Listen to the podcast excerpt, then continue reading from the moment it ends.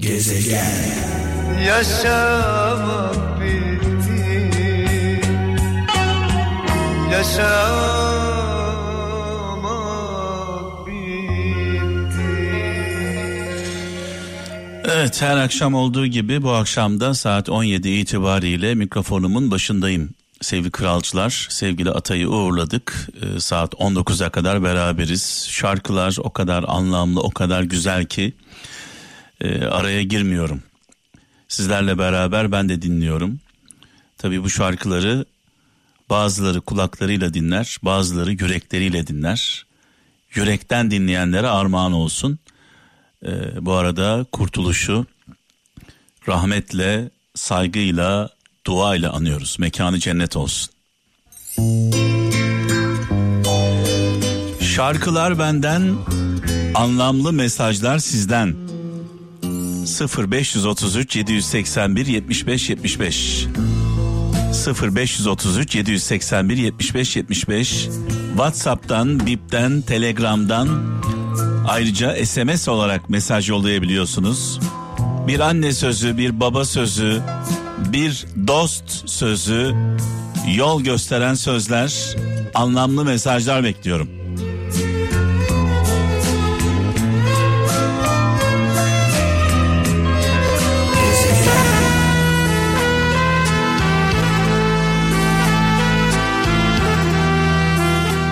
Efsane şarkılar, efsane sanatçılar alemin kralında.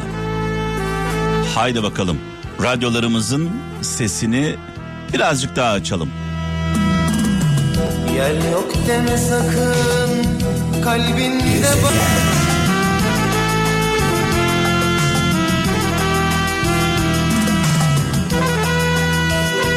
Evet, bunca tabii yıldan sonra, yaklaşık 30 yıldır sizlerle beraberim sevgili kralcılar. Bunca yıldan sonra artık böyle boş konuşmanın bir anlamı yok. Dolayısıyla anlamlı şarkılar, güzel şarkılar benden, güzel mesajlar sizden, yol gösteren mesajlar sizden. Böyle bir anlaşmamız var.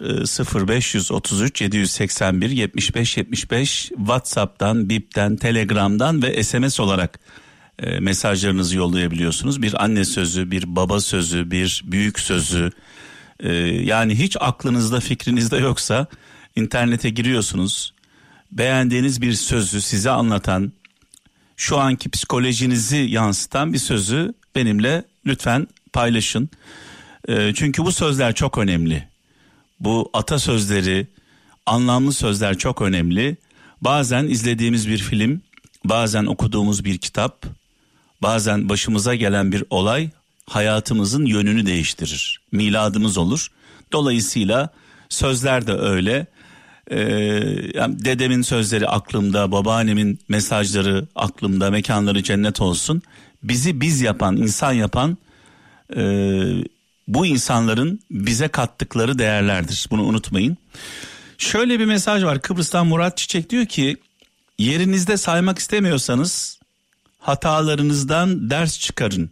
Başkalarını sorumlu tutarak ancak kendinizi kandırırsınız demiş sevgili kardeşimiz. Geçtiğimiz günlerde de ben şöyle bir şey paylaşmıştım sizlerle. Başımıza bir olay geldiğinde, veya yalnız kaldığımızda, yapayalnız kaldığımızda etrafımızdaki insanların uzaklaştığını gördüğümüzde önce kendimizi sorgulayalım. Ben nerede hata yaptım? Neden yalnızım? Bu olay benim başıma neden geldi? Daha sonra yürüdüğünüz yolu sorgulayın. İstikameti sorgulayın. Acaba yanlış yere doğru mu gidiyorsunuz? En son sorgulayacağımız insanlar yoldaşlarımız olmalı. Genelde biz önce arkadaşlarımızı, dostlarımızı sorguluyoruz. Daha sonra en sonunda kendimize bakıyoruz, iş işten geçtikten sonra. Evet, şu anda benim için çok kıymetli, çok değerli bir abi, bir dost, Zahit Akman. Yaklaşık 25 yıllık dostluk var. Dile kolay.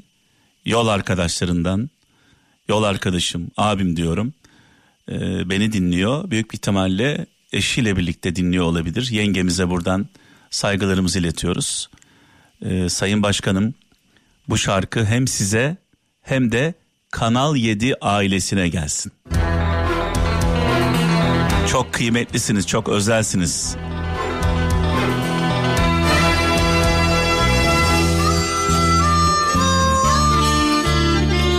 Valla şarkının sözleri de çok anlamlı oldu. Arada dağlar olsa da, arada yıllar olsa da, arada yollar olsa da yanındayım.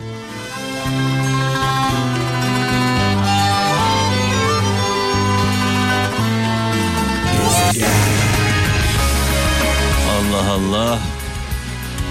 Müslüm babamızı rahmetle, saygıyla, duayla anıyoruz. Mekanı cennet olsun, nurlar içinde yatsın.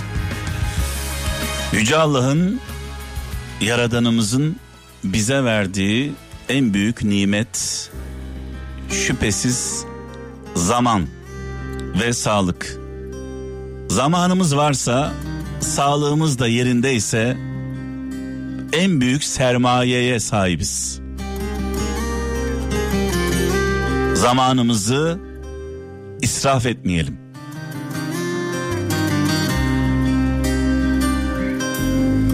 Beni koyamazsın eller yerine. Gezegen. Son nefesteyim. Haydi gel dön artık. Of of. Evet. Bir Kibariye şarkısı Mahsun Kırmızıgül'le bambaşka bir aleme götürdü bizi. Bu arada biraz sonra sevgili kralcılar saat 18.25'te çok sevdiğim, çok değer verdiğim bir dostumu canlı yayına alacağım. Tabii ki arkadaşlığımızı, dostluğumuzu konuşmayacağız. Bu dostum, dün bahsetmiştim, Sertaç Demirtaş, benim yaklaşık 30 yıllık arkadaşım. Sertaç'ı neden canlı yayına alacağım? Sertaç'ın oğlu Doğu Demirtaş, Boğaziçi Üniversitesi protestolarında ön plana çıkan isimlerden bir tanesi. Dün sevgili Sertaç'tan bahsetmiştim. Her şeye rağmen anne baba olarak hem Gamze hem Sertaç oğullarının arkasında durdular, yanlarında durdular. Bu süreci konuşacağız Sertaç'la.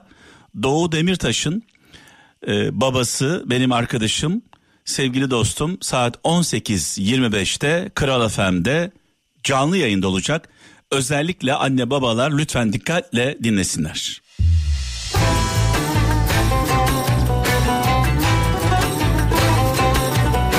Allah aşkına soruyorum size. Dünya üzerinde evlattan, oğuldan, kızdan daha kıymetli ne olabilir?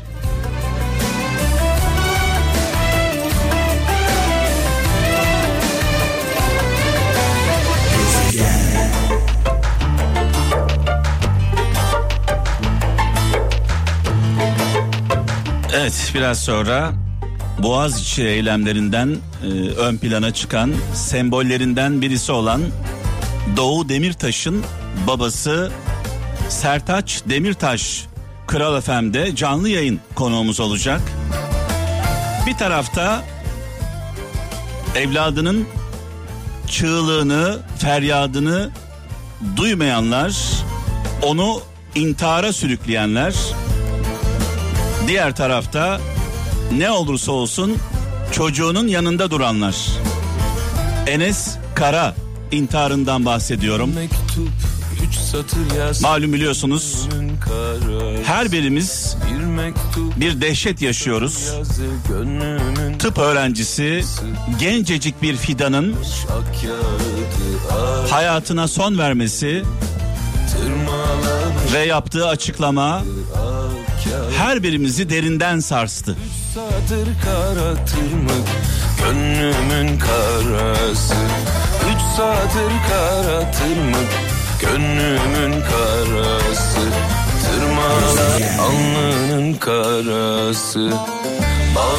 Evet, bir tarafta çocuklarının feryadını duymayan, görmezden gelen bir aile, onu istemeden de olsa intihara sürükleyen bir aile. Diğer tarafta çocuklarıyla sırt sırta veren, evlatlarını anlayan, dinleyen, Başka bir aile.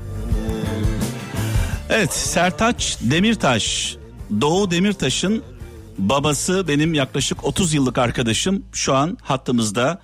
Sertaç'ım iyi akşamlar. İyi akşamlar Mehmetçim. Bütün herkese selamlar. Evet. Bütün Kral FM dinleyicilerine, bütün gezegen dostlarına. Şu an Almanya'dasın. Evet, Almanya'dayım. Doğu ile birlikte Almanya'dayız. Doğu neden Almanya'da? Onu da öğrenelim. Doğu neden Almanya'da? Doğu geçtiğimiz sene başında Boğaziçi olaylarında tutuklanıp 49 gün hapis yatıp ardından tutuksuz yargılanmak üzere serbest bırakılan öğrencilerden bir tanesi. Evet. Ve daha sonrasında da ikinci, üçüncü mahkemeden sonra da şahitler dinlenmesine rağmen, suç unsurunun normalde ortadan kalkmasına rağmen yargılanmasına devam edilen, arkasından da Cumhurbaşkanı'na hakaretten dava açılan bir Boğaziçi'li öğrenci. Dolayısıyla şeyde çok fazla artık Türkiye'de çok fazla eğitim görebilecek bir durumu kalmadığı için mecburen böyle bir zorunlu göç durumunda kaldık. Evet. Şimdi şunu söyleyeceğim. Ben Sertaç'ı, Demirtaş ailesini çok eskiden tanıyorum. 30 yıllık benim arkadaşım, dostum. Aynı zamanda eşi Gamze de dostumuz, aile dostumuz. Hatta kızları Alara benim kızımın kankası, çocukluk arkadaşı. Doğu'da bizim yeğenimiz. Yani bu ailenin nasıl bir hayatı olduğunu çok iyi biliyorum. Çünkü size söylenmeyen kalmadı. Ailenize, Doğu'ya söylenmeyen kalmadı. O günlerde de ben bunu dile getirmiştim. Şunu söyleyeceğim öncelikle kralcılarımıza. Sertaç Demirtaş, Sayın Cumhurbaşkanımız Recep Tayyip Erdoğan yasaklı olduğu dönemden önce, belediye başkanlığından itibaren kendisiyle yürüyen yol arkadaşlarından bir tanesi. Aynı zamanda eşi Gamze Sarıyer AK Parti ilçe merkezinde kadın kollarından sorumluydu, değil mi? Kadın kolları başkanı. Evet. Kadın kolları başkanı, yani Demirtaş ailesi AK Partili. Evet. Sonrasında, yani şunu nereye getirmek istiyorum işi? Şimdi bir tarafta hayatınız boyunca hizmet ettiğiniz bir dava var. Doğru mu? Evet. Diğer tarafta da evladınız var.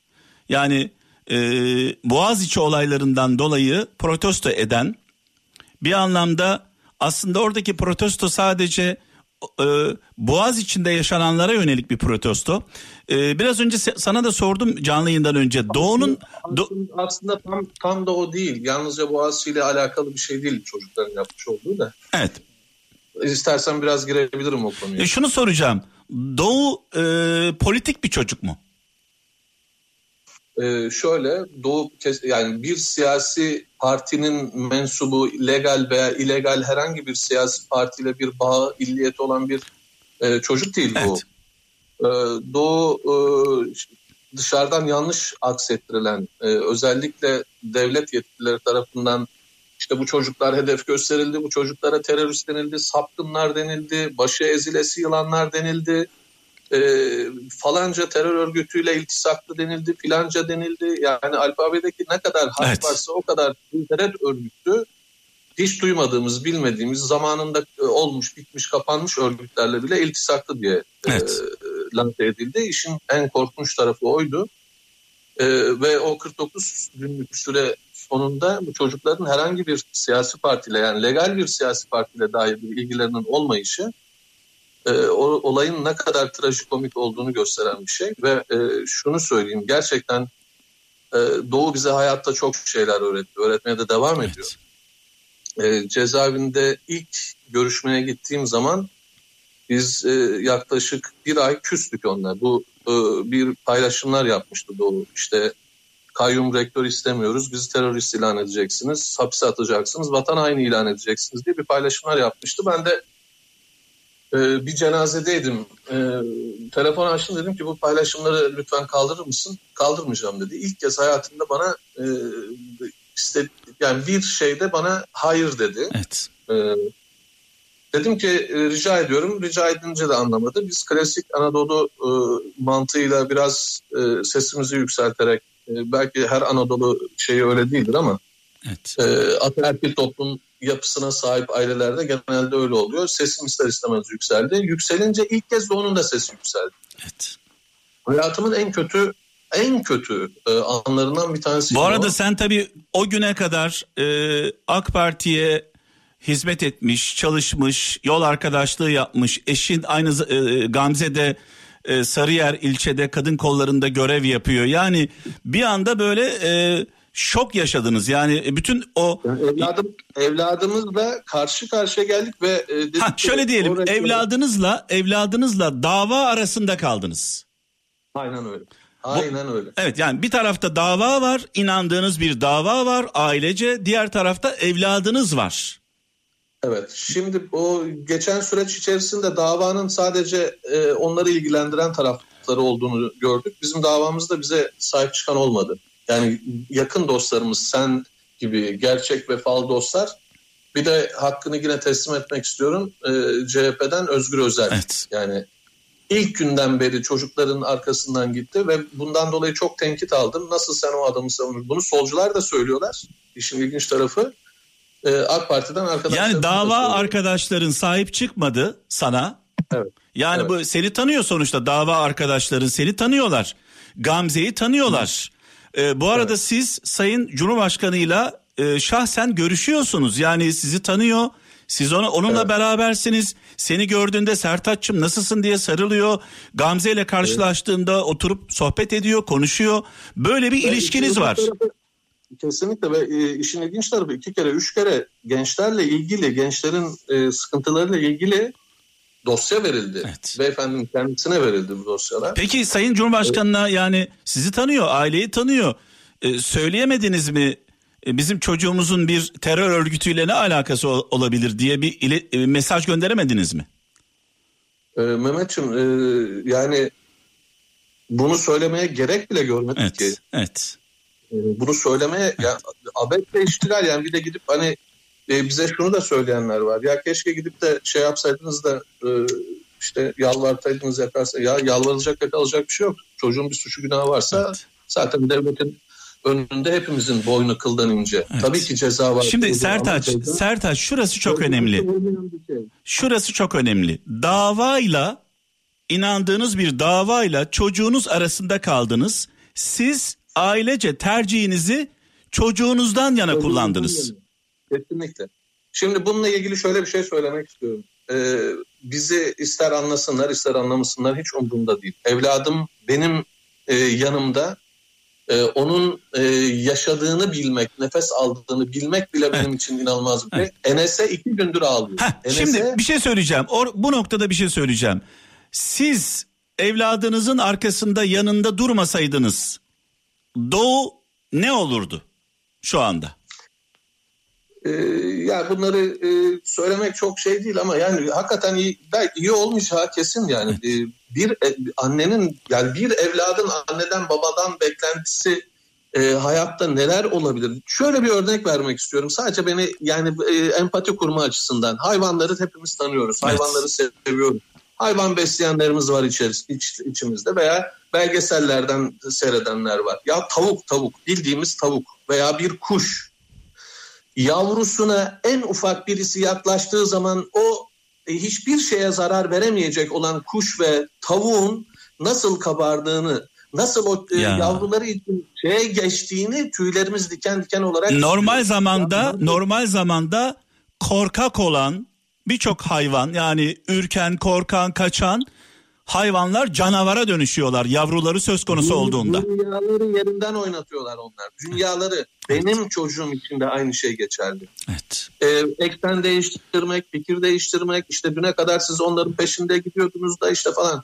Biz gittiğimiz yerin peşinden gittiğimiz zaman biz doğrulara doğru diyorduk, yanlışlara da yanlış diyebiliyorduk. Burası da önemli. Bu arada Sertaç'ı ve Gamze'yi çok iyi tanıyorum. Sayın Cumhurbaşkanımız AK Parti doğru yaptığı zaman alkışlayan, yanlış yaptığı zaman tenkit edenlerdendir. Bunun da altını çizeyim. Yani müritlik yapanlardan değil. Ya şimdi fani olan insanlardan bahsediyoruz. Evet. Siyasi partiler gelip geçici şeyler. Bunların liderleri gelip geçici. Sonuçta hepimiz faniyiz, gideceğiz. Bu kadar kin, öfke, nefret ne için? Evet. Bu ayrıştırma dili ne için? Bütün partilere söylüyorum. CHP de ondan farklı. Bu arada tabii bu arada Doğu Boğaziçi ile eylemler yaparken Doğu ve arkadaşlarını kullanmak isteyen illegal örgütler de ortaya çıktı. Biz o zamanlarda seninle çok konuştuk bunu. Evet, evet. Yani çıkabilir ama bu çocukların tek derdi, o zaman da konuştuğumuz gibi, bu çocuklar Türkiye'deki eğitim kalitesinin çok çok iyi olmasını istiyorlar. Ve Doğu şunu söylüyordu, arkadaşları da. Doğu'nun arkadaşları bizim evimize gelip giderlerdi. Bizim evimiz yurt gibiydi, sen de biliyorsun. Evet. Geldiğinde de belki görmüşsündür. Tanımadığımız çocuklar yatardı. Çünkü o çocuklar da bizim çocuğumuz, bizim evladımızdan hiçbir farkı olmayan çocuklar. Şu anda bile bizim evimizde misafir ettiğimiz yurt dışı yasağı olduğu için Münih'ten kabul gören bir evladımız var. O da şu anda da bizim evimizde misafir. Şimdi bu çocukları biz çok iyi tanıyoruz. Biz bu çocukların ne için uğraştıklarını çok iyi biliyoruz. Bu çocukların siyasi bir tarafı yok. Diyorlar ki CHP de gelse, işte HDP de gelse. Ne? Pardon Sertaç. Ne istiyor? Doğu ve arkadaşları ne istiyorlar Boğaziçi ile ilgili? İyi eğitim istiyorlar. Diyorlar ki bizi tutuklatan polis, bizi hapse atan hakim, savcı, biz onların çocukları için de bu mücadeleyi veriyoruz. Evet. Doğu 2019 senesinde Fox TV'ye gitmiş. Bütün kanalları dolaşmış. Hiçbir kanal haber yapmamış. Daha bu Boğaziçi olayları yokken. Bize bunu Gülbin Tosun, bir haber spikeri bayan. Onun eşi haberci. O bizi Doğu tutuklandığında aradı. Dedi ki ya biz Doğu'yu çok seviyoruz. Dedim ki nereden tanıyorsunuz? Bir röportaj vermedik biliyorsunuz çok yere. Ya dediler Doğu bize 2019 falan tarihinde geldi. Üniversitelerdeki kontenjan arttırmanın eğitim kalitesini düşürdüğünü, bilimsel çalışmaların yapılamaz hale geldiğini, bunları anlattı ve biz bununla ilgili 20 dakikalık bir program yaptık ana haber bugün. Evet. Ya tüylerim diken diken oldu ve o sırada Doğu hapiste. Ve biz bu çocuğa terörist dediler, sapkın dediler, ne olduğunu anlayamadık. İnanılmaz bir yalnızlık içerisinde. Evet. Tehditler geliyor, ölüm tehditleri geliyor, bir kargaşa var, ne olduğunu bilemiyoruz. Ve dava arkadaşlarınız, en yakın dostlarınız da görmezden geliyor. Maalesef. Evet. Maalesef. Ben bir şey daha söyleyeceğim. Bu devlet yetkililerinin ağızlarından çıkan beyanlar sonucunda bu çocuklar terörist oldular, bu çocuklar bilmem ne oldular, hedef gösterdiler Ayasofya İmamı tarafından, Diyanet İşleri Başkanı tarafından. Bu çocukları, bu lafları birileri ciddiye alıp birileri bu çocukları öldürseydi veya bunların canlarına kastetseydi, yani o zaman mı şey olacaktı? Bunları suçlayanlar kötü duruma düşecekti, evet, veya yargılanacaktı. Evet. El insaf, önümüze gelen herkese terörist demek, el insaf, bunlar genç, bunlar fikirlerini söyleyecekler. Fikirlerini söylesinler, işlerindeki enerjiyi atsınlar. Bundan daha doğal. Yani Doğu ve arkadaşları özet olarak şunu söylediler, evet. Dediler ki Boğaziçi'ne atanacak rektörü okul seçsin. Daha önceden olduğu gibi, daha önceki yıllarda olduğu gibi okulun içinden, Boğaziçi içinden birisi okulu yönetsin. Ona da şöyle bir şey diyorlar ki yıllardır bu böyle. Zaten çocukların dediği şey şu. AK Parti ilk iktidara geldiği zaman biz YÖK'ü kaldıracağız söylemine, evet, biz gerçekten inandık Tayyip Bey'in. Evet. İlk zamanlarda kaldıramadı ama başkanlık sisteminden sonra kaldırabileceği şeyi daha da keskin hale getirdi. Evet. Şimdi Boğaziçi dedikleri olay şu, aslında onlar sadece Boğaziçi için vermiyorlar bu mücadeleyi. Bütün üniversiteler için veriyorlar ve bu ilk de değil. Bir önceki rektörde de oldu ama bu kadar ses gelmedi. Evet. Bunların söyledikleri şey şu. Boğaziçi kültürü dedikleri olayda şu var. Eskiden 6 tane seçim olurdu okullarda, bütün üniversitelerde. Üniversitede en fazla oy alan 6 kişi YÖK'e bildirildi. Ve bütün diğerleri en yüksek oy alanın yanında geri çekilirlerdi. O bir sonraki aşama. Bu 6 kişi YÖK'e giderdi. YÖK bunların içerisinden en yüksek oy alanla 2 kişiyi daha belirlerdi. 3 kişiye indirirdi bunu. Bunu, evet, Cumhurbaşkanı'na gönderirlerdi. Evet. Cumhurbaşkanı'na gittiği anda diğer 2 kişi En yüksek oy alan kişinin altında kalan iki kişi istifa ederdi. Dolayısıyla Cumhurbaşkanı Boğaziçi Üniversitesi'nde sadece en yüksek oy almış kişiyi atamak zorunda kalır. Evet. Şimdi bu çocuklar da şunu diyorlar. Diyorlar ki mesela sevmediğiniz bir parti, X partisi iktidara geldi. Bu da geldi kendine göre adamları bu şeyin içine rektör olarak atadı. Diyelim ki HDP iktidara geldi. Bütün üniversiteleri kendi adamlarıyla mı doldurması gerekiyor diyorsunuz bir anlamda? Şimdi çocuklar şunu diyorlar. Herhangi bir siyasi parti getirdiği zaman tepkiniz olacak mı olmayacak mı? Evet. Mesela diyorlar tabii ki olacak. Biz de şimdi diyorlar onu söylemeye çalışıyoruz. Siyasi figürler, siyasi partiler kesinlikle ve kesinlikle eğitimden uzak durmalı. Evet. Senin dediğin gibi aynen yargıda olduğu gibi. Yoksa bağımsız bilim üretme gibi bir şey ortada. Yani diyor ki çocuklarımız bağımsız üniversite istiyoruz, bağımsız yargı istiyoruz, bağımsız medya istiyoruz. Yani sonuçta bu üniversiteler Türkiye'nin geleceği için çok önemli. Üniversitelerin bağımsız olması, siyaset üstü olması gerekiyor diyor çocuklarımız. Kesinlikle. Ben bir şey daha söyleyeyim Mehmet. Biz Berlin'e geldiğimizde buradan bütün bizimle ilgilenen Berlin'deki bütün dostlara selam olsun. Tamer var, Azize abla var, Şahin abi var, Nihat Bey var. Bunlar gerçekten Berlin'de, Almanya'da çok çok iyi yerlere gelmiş insanlar. Birisi profesör, ordinarius profesör. Ve bu insanlar Doğu'yla kendi evlatları gibi ilgilendiler. Evet. Ve Doğu yani herhangi bir şey olmaksızın, çünkü Doğu'nun ne yurt dışı çıkış yasağı var, sadece mahkemeleri devam ediyor. Doğu Berlin Teknik Üniversitesi Fizik Bölümüne kabul gördü. Evet. Buyurun buradan yakın. Evet. Şimdi ben hep şunu söylüyorum. Darbeler bizim ülkemizdeki yetişmiş bütün okumuş üniversite talebelerinin hepsini tırpanla kesti, bir tarafa attı. 60 darbesi böyle, 80 darbesi böyle. Ondan sonraki dönemler böyle. Düşünebiliyor musunuz? Dış mihraklar dediğimiz şeyler ülkede hiçbir okuluna para harcamamış, öğretmenine para harcamamış, bir tane tuğlasına para harcamamış, yemesine içmesine para harcamamış. Yetişmiş, üniversiteye gelmiş, son sınıfa gelmiş çocukları tabii ki yurt dışı alacak abi dış mihraklar dediğimiz şey. Evet. Evet, şöyle diyelim. Bu arada Enes Kara ile ilgili de bir şeyler söyleyeceğim. Seninle biraz önce konuştuk. Hani sınanmadığımız günahın masumu olamayız diyoruz. Sınanmadığımız günahın masumu olamayız. Enes Kara'yı ben 10 dakikalık videosunu dikkatle izledim. Ailesiyle ilgili, ailesini sevdiğini, ailesinin de onu sevdiğini altını çiziyor. Yani bir sevgi problemi yok. Sadece ailesiyle aynı fikirde, aynı inancı paylaşmadığını, baskı altında olduğunu ifade ediyor. Bunu söylemekten de korktuğunu söylüyor. Evet, yani korkuyor, konuşamıyor. Çünkü hayatı boyunca bu baskı altında yaşamış. Buradan tabii sen de çok iyi biliyorsun, ben de çok iyi biliyorum. Benim dedem, babam, ailemiz, hepimiz inançlı insanların şöyle bir yaklaşımı var. Yani inancını dört dörtlük yaşayan İnsanların şöyle bir yaklaşımı var. Eğer ben çocuğumu namaz kıldırmazsam, Kur'an öğretmezsem, dört dörtlük Müslüman yapmazsam cehennemde cayır cayır yanacak diye düşünüyor kafasında. Ve bunu yapmadığım takdirde ben de cehennemlik olacağım diyor. Baba, anne, aile, bu kafada olan, bu düşüncede olan insanlar. Yani diyor ki ben cehennemde yanmak istemiyorum. Çocuğumun da yanmasını istemiyorum. Dolayısıyla baskıyla, kötekle, şiddetle, zorla da olsa ben bunu buna yaptıracağım diyor ama sonuç alamıyor. Zorla yapılan bir şeyden, zorla yapılan bir şeyden sonuç almak mümkün değil. Çocuğunu anlamadı. Davayla evlat arasında kaldı. Kendisi davayı seçti. Hala açıklamalarına baktığımızda babanın açıklamalarında bir pişmanlık, bir üzüntü dahi yok. Üzülüyoruz korkunç, yani. Korkunç bir şey. Şimdi devlet aslında devletliğini yapabilse, evet, bütün öğrenciler, 3 milyon tane öğrencimiz var. Bu 3 milyon tane öğrencimizin 2 milyon tanesi yurtlarda kalıyor. Devlet devletliğini yapabilse, yurtları kendisi yapabilse, harcadığımız o kadar çok boşa giden paralar var. Bu arada Sertaç, yani bu yurtlarda, yani hepsini de böyle tukaka ilan etmek de doğru değil.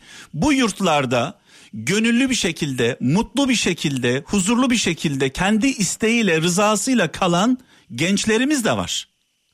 Ben sana bir şey söyleyeyim Mehmet. Ben buna kesinlikle katılmıyorum. Hiç kimse o yurtlarda kendi rızasıyla yani ben buna katılamıyorum yani.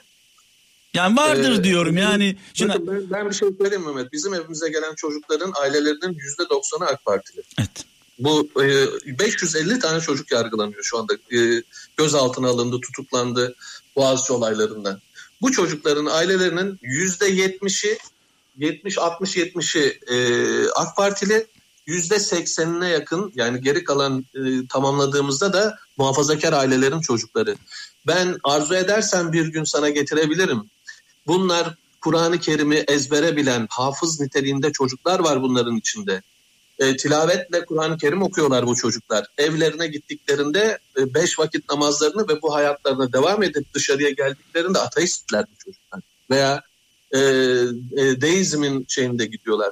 Ya yazık günah, gençlik bir yere gidiyor, evet. Ne olur Allah rızası için uyanalım ya. Bu evet. Çocukları dinlemek bu kadar zor mu? Bu çocukları empati kuracağız, dinleyeceğiz ya. Dinledikçe evet. Çok şey öğreteceğiz. Ve cahiliz bunların karşısında.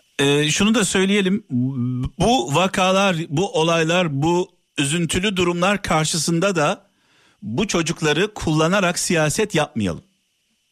Yazık günah. Bunların üzerinden siyaset yapmayalım. Yani birbirimize bunlar üzerinden saldırmayalım. Bunlar üzerinden. Ben şimdi şu şeyi görüyorum. İşte birileri yazıyor, diyor ki işte efendim biranelerde birisi öldüğü zaman biraneler kapatılsın demiyorsunuz da bilmem ne. Her iki taraf için de söylüyorum. Bir can var ortada. Bir evlat. Çocukların üzerinden siyaset yapmayın. Bir yavru gitti bu yavru. Evet, gitti. Evet, geri dönüşü yok ve suçlu hepinizsiniz diyor. Sana da diyor. Bana da diyor. Evet. Tayyip Bey'e de söylüyor. Kılıçdaroğlu'na da söylüyor. Hepsine söylüyor. Sertaç'ım. Şimdi Zülfü Livaneli özgürlük diyor. Altta onu göndereceğim. Sevgili Doğu'ya, yeğenime buradan sevgilerimi iletiyorum. Canım. Yanaklarından öpüyorum. Sana, Gamze'ye ve sizin zihniyetinizde, düşüncenizde olan herkese saygı ve sevgilerimi iletiyorum. Yani dava mı, evlat mı dendiğinde evladının yanında duran herkesin önünde saygıyla eğiliyorum. Allah razı olsun. Bir şey daha söyleyebilir miyim? Tabii. Bizleri lütfen siyasiler Atatürk ve İslam arasında seçim yapmak zorunda bırakmasınlar. Atatürk'e de ben teşekkür ediyorum. Allah'a da şükrediyorum. O kadar. Lütfen. O kadar. Lütfen. Sertaç'ım, seni seviyorum, öpüyorum çok kardeşim. Seviyorum. Çok teşekkür ederim. Sağ olasın, var olasın. Evet, Doğu Demirtaş'ın babası benim arkadaşım, dostum Sertaç Demirtaş'la konuştuk. Enes Kara intiharı hepimizi derinden yıprattı, üzdü. Lütfen çocuklarımızı anlayalım. Lütfen her şartta, her durumda onların yanında olalım. Evlattan daha önemli, oğuldan, kızdan daha kıymetli bir şey olabilir mi ya? Geri gelen sana, geçenler tehlikeye, yazarım ben adını, yazarım. Bir sözün coşkusuyla dönüyorum hayata, senin için doğmuşum haykırmaya. Ey özgürlük.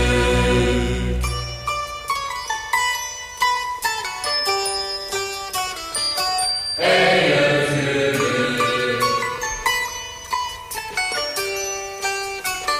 Mehmet Gezegen. Gezegen.